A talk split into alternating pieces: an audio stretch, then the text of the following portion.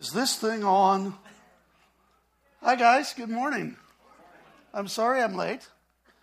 Um, yeah, back in my uh, days in the business world, I had a, a boss once who'd say, when you're late to a meeting, you need to look at the number of people in the meeting, multiply the number of people times the minutes that you're late, and that's how much time you wasted. So if I was one minute late here, I've wasted a lot of time already, haven't I? Pardon me while I get dressed.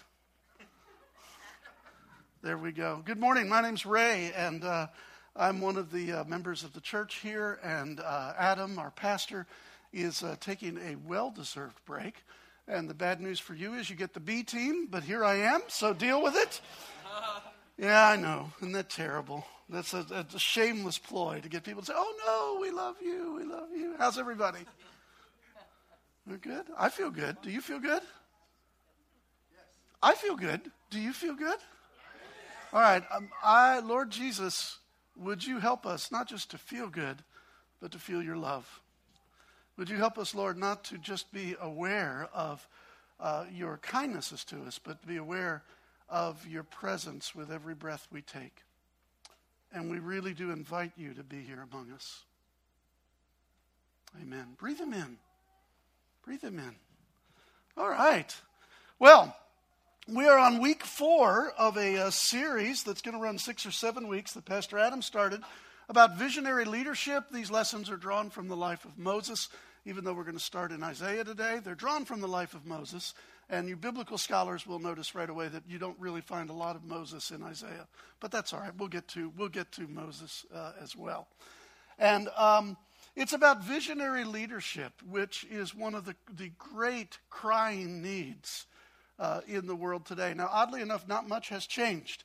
Uh, Moses probably lived, depending on how you do the math, uh, 3,000 to 3,500 years ago. People in the Middle East were not getting along. There was all kind of oppression. Well, and it kind of just sounds like today, doesn't it? The need for visionary leadership has not changed. The need for godly visionary leadership certainly hasn't changed. And um, uh, so uh, there's, there's a real need for this uh, today. Um, uh, Adam referenced uh, uh, uh, this passage in Isaiah. It's so beautiful. Do you know that Jesus started his ministry? What did he do? He wet his fingers like this and he flipped in the pages of his Bible or something like that um, to Isaiah chapter 61, where it says, The Spirit of the Lord is upon me to preach good news to the poor. And then, like, there's this whole passage that Jesus reads. And um, uh, I heard N.T. Wright one time say that when Jesus refers to even one small snippet of Scripture, what he's really doing is directing your attention to the larger passage. And Adam is the one who pointed out to us in this series that uh, although the quotation really stops in, in Luke's gospel where Jesus is referring to these things, the quotation stops, we would do well to read on, and that Isaiah 61, verse 4, is a really critical verse because after having reached the poor and the brokenhearted and those uh, that are crying out, it says they will rebuild the ancient cities and the, and the ruins. And you know, see, this is just like God. And that is to rescue, to save, to love, to pull him close to us, and then say, guess what? I need you to rebuild the ancient ruins they will. So, so who does the work of God? And the answer is those that he draws to himself. Who does the work of God? Those whom he draws to himself, which would be you and me. And if you feel the drawing of God in any way, if you feel the drawing of God in just the slightest curiosity, Part of that drawing is not only his rescue and his love and his forgiveness and his affirmation. Part of the drawing you're feeling is the drawing to be among those who rebuild the ancient ruins. Now, Adam refers uh, to this passage, as Isaiah 61, verse 4, and uh, it reminded me of an experience that I had uh, many, many years ago uh, that uh, involved Isaiah chapter 60 the very last chapter. Now, if you're on the very odd chance that you're taking notes, what I'm going to refer to is Isaiah 60, verse 22. And, uh, and what it says there is it says that among these people that God gathers to himself, among this assembly of people that, that the, the mother hen is pulling in underneath of her wings. Among these people, that the least of you will be a clan, and even the smallest will become a mighty nation. Depending on your translation, New, New International Version says, you know, the least of you will lead thousands. And here's, here's my story. I, I was part of a, um, of a church many years ago in another state, and, uh, and I actually uh, was uh, working for a businessman that was a part of our church. And I got into a discussion with this guy that owned the business about this other guy who either was or wasn't a believer. And he was like just the delivery guy within our company. And, and I saw like such a heart in this young man and such potential in this young man. And I went to the owner of the business because I was, you know, small business stuff, but, uh, but I was like the middle guy in all of this.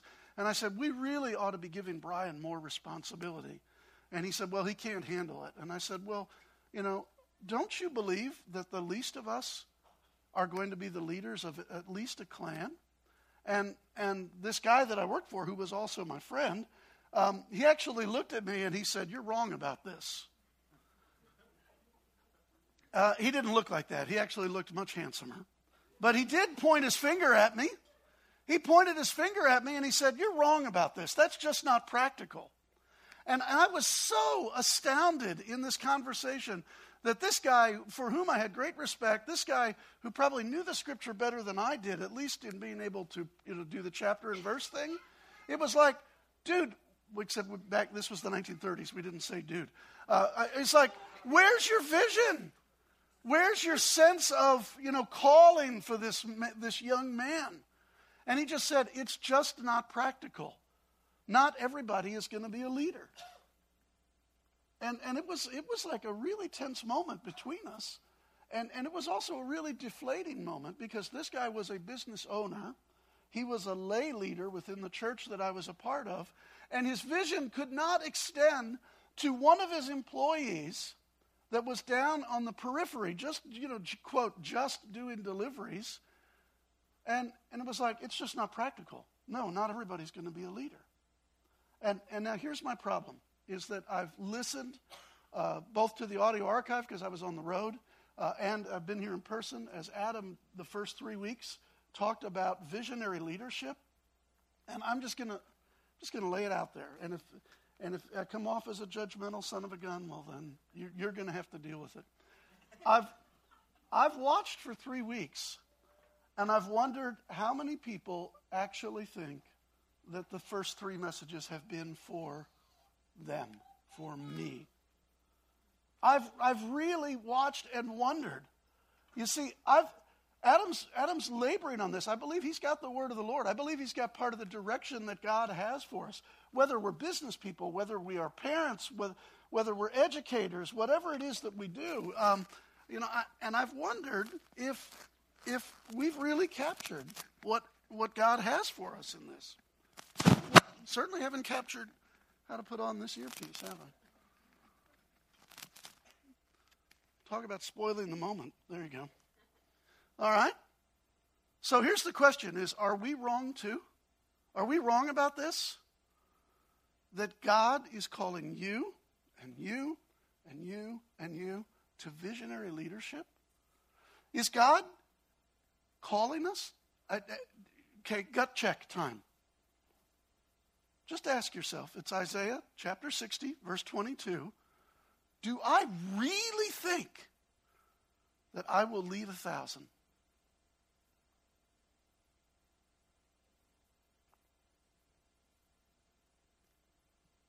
Because as I was preparing this message, I thought, gosh, we're the fourth week in. Usually, what you do is you start to review the series, you know, to catch up for people that are visiting. By the way, if you're visiting, hello. Um, that's our warm greeting to you. Um, you know, you, you normally do like a, a review, and I thought, why in the world would I do a review when what's going on inside of my heart is have we embraced the foundation of this message? And can I just tell you, as the guy who's up here, like with the mic, um, I wonder if we've embraced this message. Whether you are 16 years old and you are going into your junior year of high school, whether you are 68 years old and you are wondering of how in the world you're going to make your Social Security work and the fact that you can only get 14 hours a week at Walmart to supplement, do we really believe that what God does is that He gathers us in? He loves us ultimately, and that His intentions for us is that we would lead thousands. And I know what you're thinking is, I can't even keep the three kids running around the house in diapers. One of them runs around naked while I'm changing the other diaper. You're thinking, how in the world am I, you know, going to be able to do this? You might be facing, you know, really intense personal issues. You might be facing your own um, deficiencies. You might be facing the illness of a loved one. And you're thinking, and they're up there talking about visionary leadership. To which I answer, yeah, we are. Because I'm just crazy enough to believe the vision that Isaiah had. I think Isaiah saw something and he saw it so foundationally that it that it drove him. And in fact, if you if if you want an assignment, is just actually from Isaiah 60 verse 1 all the way through to chapter 66, which is the end of the book. It's really all one prophetic oracle. Read it, have your mind blown, and then this week actually try to do battle with the greatness of God's vision for you. In the midst of what you're going through, in the midst of what you're facing, in the midst of what you're afraid of, in the midst of what you've suffered, the greatness of God's glory and vision for you. And it should take our breath away. And it should put us in touch with our doubts in a whole new way. Now, in my day job, I am a high priced consultant for businesses, churches, and for government agencies. And so I, I, bring that perspective when I speak. And I really want to get this. I, I'm going to spend as long as I feel like we need to get through. God's calling you. God's calling you didn't mean to shout at you, sorry. All right, thank you. God's calling you. God's calling you. God's calling you to be a leader. And whatever it takes for the first half of this message to communicate it, that's what I'm going to do. So I'm, so I'm drawing on my uh, high priced consultant skills, and I wanted to show you a flow chart. And so here it is. Am I a leader? If you answer no, you got the wrong answer. And the result is try again. So let's just take a minute and process. I want you to start at the beginning, which is the, the rectangle, and I want you to follow the flow of the flow chart. Am I a leader? If the answer is no, you've made it to the wrong answer. Try again. You need a right answer. Well, fortunately, being a high priced consultant for businesses, churches, and for government agencies, you build on the flow chart. So I'm going to build on this, okay? so if you've done the loop that takes you to the left, maybe it brings you to this point, which is Am I a leader? I guess so. Well, that's also wrong. so you can try again. Or, I mean, if you, you've actually gotten this far that this answer, I guess so, is less wrong than the answer of no, you could just do this. Uh, uh, uh, bodily gestures optional but useful. Father, open my eyes to your vision for me. Because if you get at least as far as, well, I guess so, which is still the wrong answer, at least you're beginning to open yourself to the possibility that what God says about you is true. This is like freaking mind blowing stuff. What God says about us is true. The good news is better than we could have ever expected. The good news is gooder than enters into our imagination. Right? So, flowchart. And there you go. If you answer yes, and if you answer it like this, yes, then we can begin. Now, I, I tried to make a flow chart because that's what I do. I, I tried to make it fun. I don't know if it is. But, guys, I'm really asking. And you should be really asking Am I a leader? Because the answer is that God saw you, He selected you, He pulled you close, He put up with all of your crapola, He forgave it, He cleansed it, He's nurturing you, and it's because He has bigger plans and ideas for who you are than you or I could possibly imagine. I mean, I'm 58, I have slow motion, ADD, I'm on my third career, and God still has bigger plans for me than I can imagine. And the challenge for me is will I embrace that? Okay? And the challenge for you, if I can be that blunt, for you is will you embrace that? Personal life's in the toilet. Uh, you're facing uh, significant health issues. Uh, you can't pay the rent for this, you know, August 1, you know, this buzzkill. August 1's right around the corner. How are you going to pay the rent? Um, and at the same time, here's what the Lord says The least of you will be a clan. Here's what the Lord says Those that I pull close to me will rebuild the ancient ruins and restore the cities. And Adam's done a really good job of this, in my opinion. You, how many of you know that Campbellsville and Taylor County needs rebuilding? And you know what? I don't, I don't care about the bricks and the mortar. I do a little bit. I care about that we need rebuilding from the inside out, that we need a renaissance of hope and vision for our community. And I, I know this because I've read Acts chapter 2, which is when 120 people got totally just flowed over by God and from that one place, with that one assembly of people, the entire world got turned upside down? If this room, forget about the 11 o'clock service, we don't even like them. If this room gets, and you know what I'm going to say about the 9 o'clock service, right? At the 11 o'clock, right? If this room gets a hold of God's heart for us individually and for our community, there is such change that happens. There is such change. And my problem is, is I, I even wonder how can I begin? How can I go on yabber, yabber, yabber, visionary leadership, Moses did this, we should too, blah, blah, if we cannot do this work right here? And I know I'm, I'm on the fourth iteration of this right now, but I'm asking do you really believe that God has called you to be a leader. And the only good news that I have about that question being asked four different times, four different ways now, is that you can take all week to process it. But process it, we should. Process it, we must. And it's God's best intentions for us. And, you know, if, if we're impatient, like, when's he going to move on to the next point? The answer is when I feel the spirit in the room change.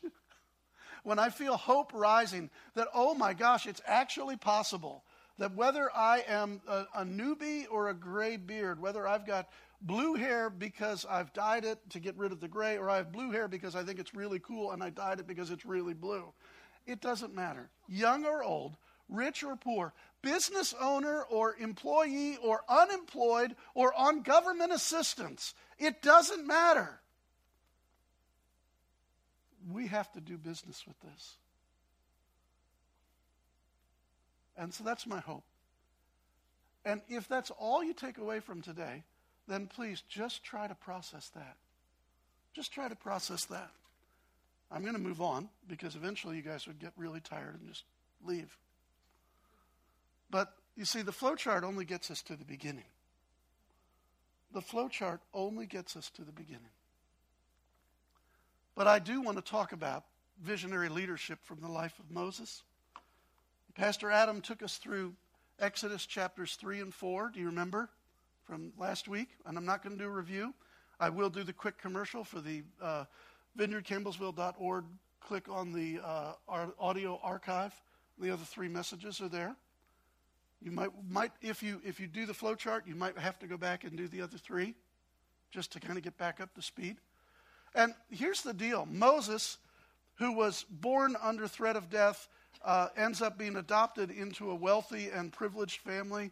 Grows up, deals with that privilege, deals with the uh, the blind spots that privilege uh, um, uh, works in us. I guess I am doing a review. Uh, uh, then decides he can do things on his own strength kills a guy, realizes, uh oh, that probably wasn't smart, runs away to the backside of nowhere, and he's there for 40 years. And, and, and then, for no particular reason of merit, God calls him and says, I want you to go back, and I want you to be the guy. And there's no merit in that. You know, God didn't pick Moses because Moses had his act together. God picked Moses because God said, I think I'll pick him. Right? So here's the deal. In chapters 3 and 4, Moses is selected. In chapters 3 and 4, Moses begins to discover who this Yahweh God is. Um, you realize that God appeared to Abraham, Isaac, and Jacob. Jacob had a son named Joseph. Joseph is the one uh, who makes the way for them all to move to Egypt. But you realize there's a gap of 400 years then. Did you know that? That between Genesis, when the book closes, Genesis done, and Exodus opens, 400 years. I like when the movies go, you know, right with the text, right? 400 years later, right? I like that. And you realize that the only people who knew anything about this God named Yahweh, they've all been gone for 400 years. Now, have you ever heard your grandfather talk about the old days? And sometimes it's interesting, and sometimes it's like, geez, grandpa lives in the 1950s, right? Now, multiply that by, by however many generations it takes to get you back 400 years, right? Now, here's Moses. Not even Moses knows God very well. And yet, in chapter 5, verses 1 and 2, Here's what it says. Afterwards, Moses and Aaron, uh, for, to hip you to that, that's his brother who's going to help him out, went to Pharaoh and said, This is what the Lord, and whenever you see L O R D all in capitals, uh, you could substitute the name depending on how you want to pronounce it, Jehovah or Yahweh. I, I like actually using the name because it, it emphasizes the fact that Pharaoh had other gods with other names. So when Moses goes there, he's not just saying, you know, for us monotheists, here's what God's telling you to do. Actually, Moses is saying, here's what this one particular God named Yahweh is telling you. Here is, uh, this is what Yahweh, the God of Israel, says Let my people go, that they'd hold a festival to me in the wilderness. And Pharaoh says, Who's Yahweh that I should obey him and let Israel go? I do not know Yahweh, and I will not let Israel go. This is the only question that I want to camp on for the next few minutes, and that is that visionary leadership has to be able to answer Pharaoh's question Who is the Lord? Who is God? Visionary leadership has to be able to answer it.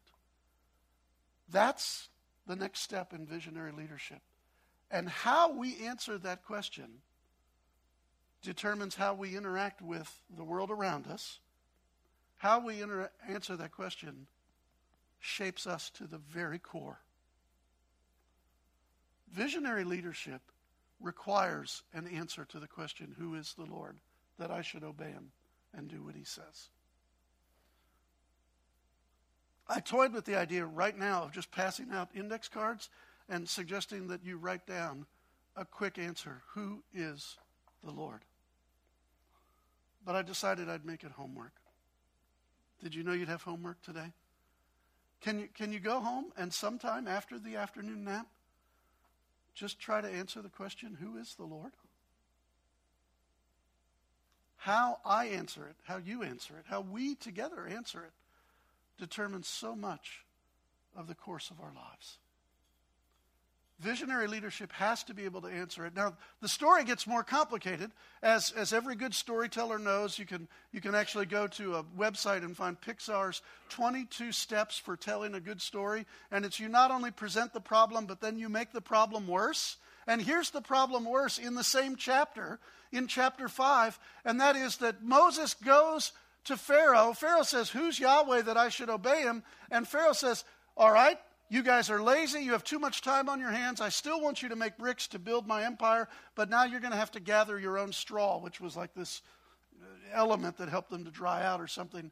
And now, in the last verses of the chapter, the story's actually gotten more complicated because the children of Abraham, whether they are 600,000 or 2 million, we don't know, but it's a freaking lot of people.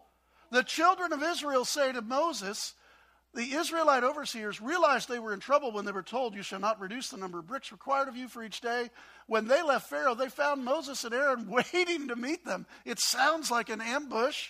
And they said, May the Lord look on you and judge you. You've made us obnoxious to Pharaoh and his officials, and you've put a sword in their hand to kill us, which is a bit of overstatement. All you got to do is just get the straw yourself. Okay? So Moses goes to Pharaoh and says, Yahweh says, let us go. And Pharaoh says, Who's your God? And why should I obey him? And now the children, the descendants of Abraham, are also saying, What have you done? And frankly, the implied question is, Who is this God you purport to be speaking for? Because you, dude, you just made the situation worse. And then I love this because this is the way anxiety runs through an organization. The outside factor says, uh uh-uh. uh The inside factor says, oh my God, the leaders have screwed everything up. And then the leader, Moses, returns to the Lord and says, Why, Lord, have you brought this trouble on this people? Is this why you sent me? Ever since I went to Pharaoh and to speak your name, he's brought trouble on all this people, and you haven't rescued your people at all.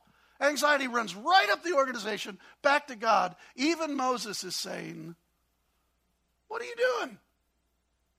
Now, whether you've worked for volunteer organizations or businesses or in government agencies, this is exactly the path. Somebody steps out in leadership, somebody else says, uh uh-uh. uh. Everybody gets upset, and even the leader gets upset, and they cry out to whoever their God is. So, I mean, this is about as real as it gets. And this is the problem. Because actually, what's necessary is that in order to answer this question, we have to answer it at three levels. Can we answer the question, Who is the Lord, to Pharaoh? Can we answer the question, Who is the Lord, to God's people? And can we answer the question to ourselves? Pharaoh asked in absolute disrespect and derision. Israel asked out of their despair things have gotten worse. I mean, at least, you know, we used to get onions and we got our straw for free and we could make our bricks and we still got seven hours sleep. And now they're despairing. And I'm not even sure why Moses asked the question. He's just frustrated. But you know, both in chapters 3 and 4, Moses is saying, hey, you know, you and I have just met. And as far as I, all I know about you is that you live in a bush that burns and isn't consumed. That's all Moses knows about God.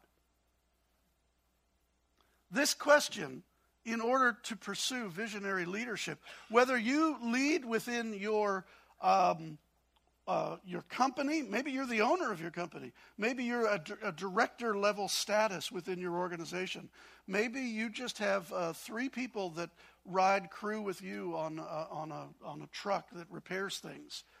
Um, we have to be able to answer this at all three levels. Who is the Lord? And oddly enough, no, no, not oddly, just it, it's important to note that the answer will depend on who's asking and why they're asking. Because how did, how did Pharaoh get the answer? How, I mean, God answered Pharaoh. How did, what, was, what did Pharaoh's answer look like? Ten plagues. It was painful. And dead Egyptians floating in the Red Sea. I know it's not popular in this day and age to talk about the wrath of God, but to the one who asked in defiance, boy, did they get an answer. What about the ones who asked in despair? What kind of answer did they get? I'm asking. Hmm? Freedom. They found freedom. They found rescue. Was it an easy trip? You know, I know that the Cecil B. DeMille movie with Charlton Heston, you know, is cheesy, but it's the kind of cheese that I really like. And one of the things that that movie does a really good job of showing is that on the night of the first Passover, when the angel of death, which is portrayed as this cloud reaching its fingers, you know the image? Do you remember it? They do a good job of showing that even the people of Israel are indoors and terrified because the only insurance they have is that they, they put a bunch of blood on their door. They're terrified. They find rescue, but it ain't so easy. They're terrified, but they do find freedom. And they have to find it again and again. First, they find freedom by being set free physically from Israel but are their fears gone when they're physically set free from Israel? Oh no, here comes the Egyptian army. Moses, you put us up against the Red Sea. What have you done? Freedom is first physical, then they have to deal with their fears. Then they go through the Red Sea, and the most powerful military force in the existence of the world at the time is totally destroyed. And then they go out into the wilderness and they go, Oh no, what are we going to eat? And they even have to find freedom from their own needs and desires. Physical rescue, rescue from fear, rescue from their own needs and desires till they can find rest. And actually, there's a whole generation that doesn't find rest. And then there's Moses. There's Moses. And, you know, as, as a leader, Moses wasn't fully formed. He didn't come to, to the people of Israel and say, I've graduated from Wharton School of Management. I have an MBA. I am going to be the one to draw the flow chart that's going to get us out of here. He was a guy who'd been hiding in the backside of nowhere for 40 years. He didn't know this God that he was purporting to represent. What if this God is actually like Loki and is just going to try to trick him? I mean, I mean, that's really the level you've got to put it to. There's names for all these gods. There's Ra, the Egyptian sun god, Heqet, the Egyptian goddess of fertility. There's this Yahweh, who is some god of Israel's uh, forefathers. And there's up in the north, there's Thor and there's Loki. That's the world that exists. And Moses is having to deal with time and time and time again who is this God? And, I, and have I backed the right pony in the pantheon of gods? Do you think Moses came fully formed and said, Well, of course, monotheism is the wave of the future? and I have decided that there is only one God, and that he's a God who appeared to somebody else 450 years ago. Moses was not fully formed as a leader. In fact, his leadership was a journey of discovery. Watch out now, because here comes the application. If we're called to be leaders. Our journey of leadership is a journey of, fill in the blank, discovery. Do you know that there are parts of your Christian maturity, there are parts of your spiritual and even your emotional and your intellectual development that will never, never be answered until you embrace the role of leader in your home, in your neighborhood, in your community, in your work, in society, fill in the blank. There are things we will never discover about ourselves until we embrace that. And the, the deal is, is that we don't get the degree and then say, I've answered the questions. We get the degree by doing. Moses did not come as a fully formed leader. Now, I want to answer this question, who is the Lord, three different ways. I promised I'd live tweet my own messages. Okay, it's 1020. I'm not really live tweeting them. I just wanted to see what time it was. All right? I want to give you three answers to who is the Lord from real life. Can I do that? Are you guys with me? Are we okay? All right.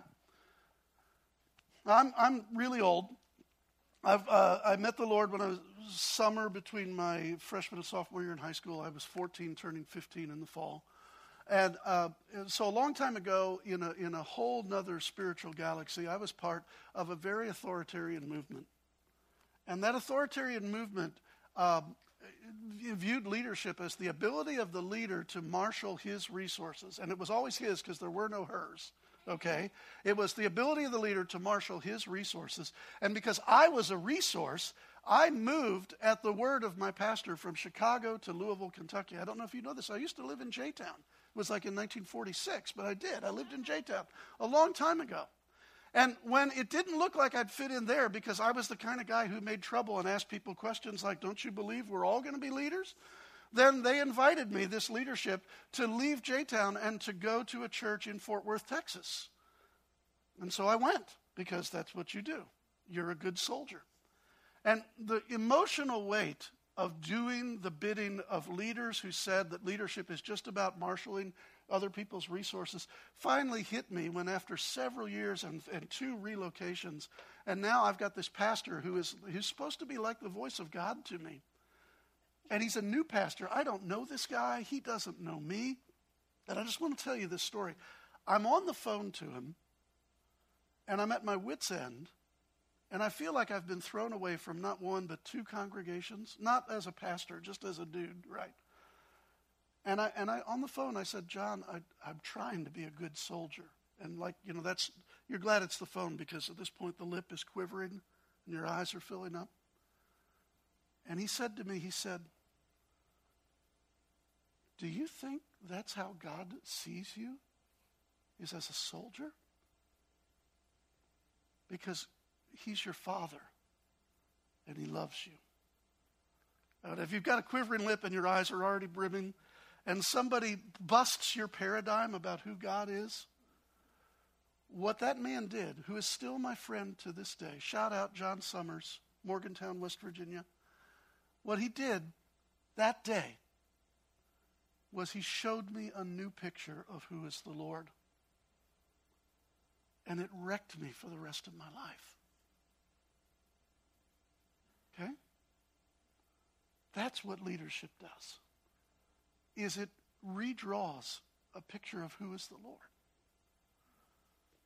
A couple of months ago, I was in another city, had a chance to meet a Facebook friend, and she'd been a Facebook friend for like three years. I'd never met her, and I said, Hey, I'm going to be in this city. I asked my wife first, got permission. Hey, I'm going to be in this city. I'm going to be in this city. Um, uh, single mother of two children, and so we got together and she starts to tell me her story. Now, how many of you know that the story on Facebook is not always the real story? It's true. It's true. It's true. yeah. Yeah, I'm actually I'm way better in person than I am on Facebook. No, that's not that's not usually the way it is, is it? She starts to tell me her story. And her story is married at 18 to a meth addict. She didn't know he was a meth addict when she married him comes from, she came from a very religious background who, who uh, um, uh, they apprehended the scripture as a rule book. And so when she's going, oh my God, I've married a meth addict, he's abusive, and, and fill in whatever adjective you need for abusive, he was abusive. And she cries out for help, and her community of faith says, God hates divorce. And that's the picture of God that she struggled with. And I don't know if you can imagine this. Imagine being married to a meth addict for like 10 years and giving birth to two children, and you are the breadwinner, and you got to hide the bread, and you got to watch out for your own safety, and you got to protect your children. And your community of faith says God hates divorce. So your picture of God is God is a rule giving and rule keeping God. Until one day, someone else introduces her to a God who loves her and her children and will be with her wherever she goes, even if her own community of faith rejects her and her picture of God changed someone finally answered the question to her in her despair and in her captivity. Someone answered the question to her Who is the Lord in a new way? Not the rule giving and rule keeping God, but the God who will be with you. And it gave her the courage to go out on her own. And it wasn't easy. And she worked multiple jobs. But she worked hard. And now she actually has her own business and is highly sought after in her city, in her field of endeavor, and is actually beginning to build within, you know, these little sub communities a national following on the strength of her insights, intelligence, and gifting. And she's still a single mom. Because believe me, when you get married at 18, and you're thinking, you know, this is what my life is going to look like, you don't imagine yourself living in a strange city far away from the state that you got married in, and that you're going to raise two children on your own, and that people are going to come to you for advice. And so she hobnobs with executives, and she tells them that's the stupidest email you ever wrote. I suggest that you should have written it this way. And here she is. Former wife of a meth addict, single mom, living on her own, with Jesus, the with Jesus kind of life. And now she actually is like, okay, so you said something stupid in public. Let me step you through how to do the apology in a way that will save your business. She's a leader. I mean, and where she used to live, you could have played that song from Deliverance. I'm just, I'm, I'm trying to keep the identities, you know, somewhat protected, but she went from a very, very backwoods environment to a very urban environment, and she found herself a leader of men and women in the business world. And she loves Jesus with all her heart. And the wisdom she has is the word of wisdom that dwells in her that comes through the Holy Spirit. Isn't that cool? And it started, it, yes, is correct, by the way. Um, it started because her image of who is the Lord changed. In her despair, she cried out, Who is the Lord? One more. I have a friend who is one of the most brilliant people I know. He's my age. He's so brilliant. The Lord uses him so deeply. And his wife uh, conceived a child uh, after age 40, and the child was born with birth defects, lived eight days, and, my, and the child died. And he went from being, you know, a six figure earner with a major tech company to being a guy who was totally stuck in neutral. And he felt like nothing that God had ever said was true anymore. Right? Now, he met the Lord same time I did, you know, back as a teenager. And two missionaries came to dinner at his house. And they changed my friend's image of God as God is unreliable, and if you lean on him, he will let you down. That was the image he had. And they said, No, God is a father to the fatherless and a judge on behalf of the widow.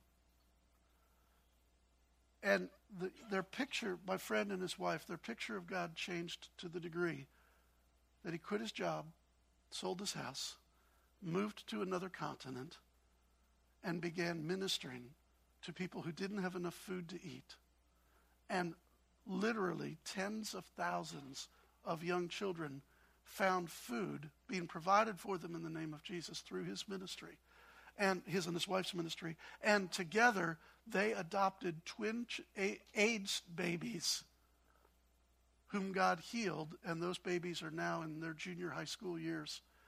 And He's moved back to the United States and he's sought after in his field of endeavor. He is sought after all across the country. And I'm not exaggerating when I tell you that he's won awards from Harvard or Yale and that his name is known in the admission halls at Stanford University.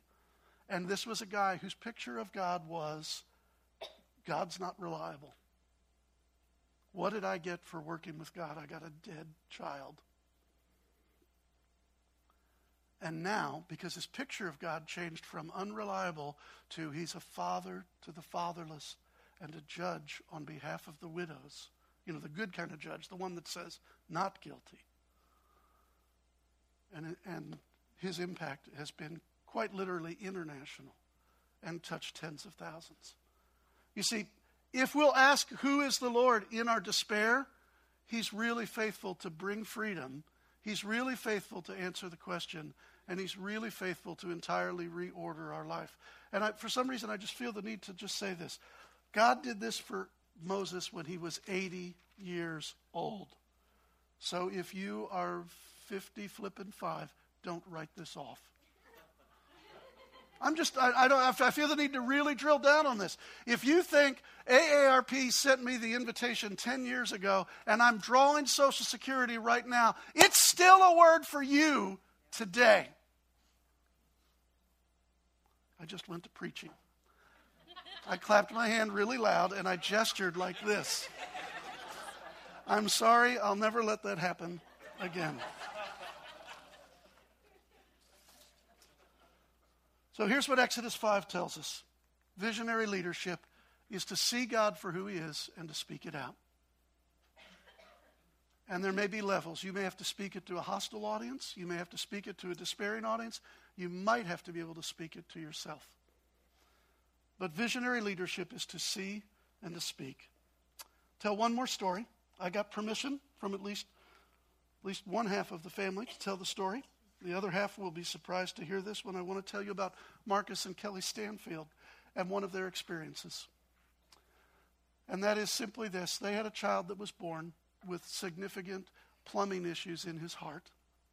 And the child spent a significant portion of time at Kosair Children's Hospital in the NICU, which is natal intensive care unit, neonatal intensive, NNICU. NICU right? And by the way, their, their son is just a delight. And how old is, is he now? He's five now. I watched as Marcus and Kelly found a community of people who were in despair. And they represented who God was within that community. Now, I don't have any illusions. Marcus and Kelly aren't perfect. They found themselves in dire circumstances, and yet they still were able to turn aside.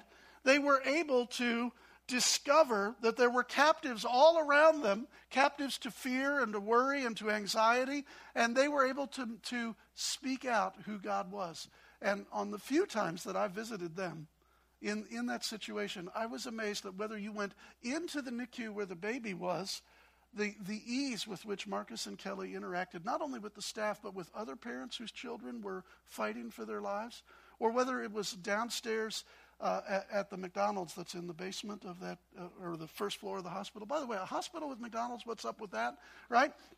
Um, uh, Kelly told me this story that you know you're there for like forever, and you don't think you're ever going to go home, and um, and so your face gets to be familiar, and so like a homeless guy asks Marcus, "Hey, give me some money," and Marcus says, "I'm not giving you any money, but here's a McDonald's. I'll be glad to buy you some food."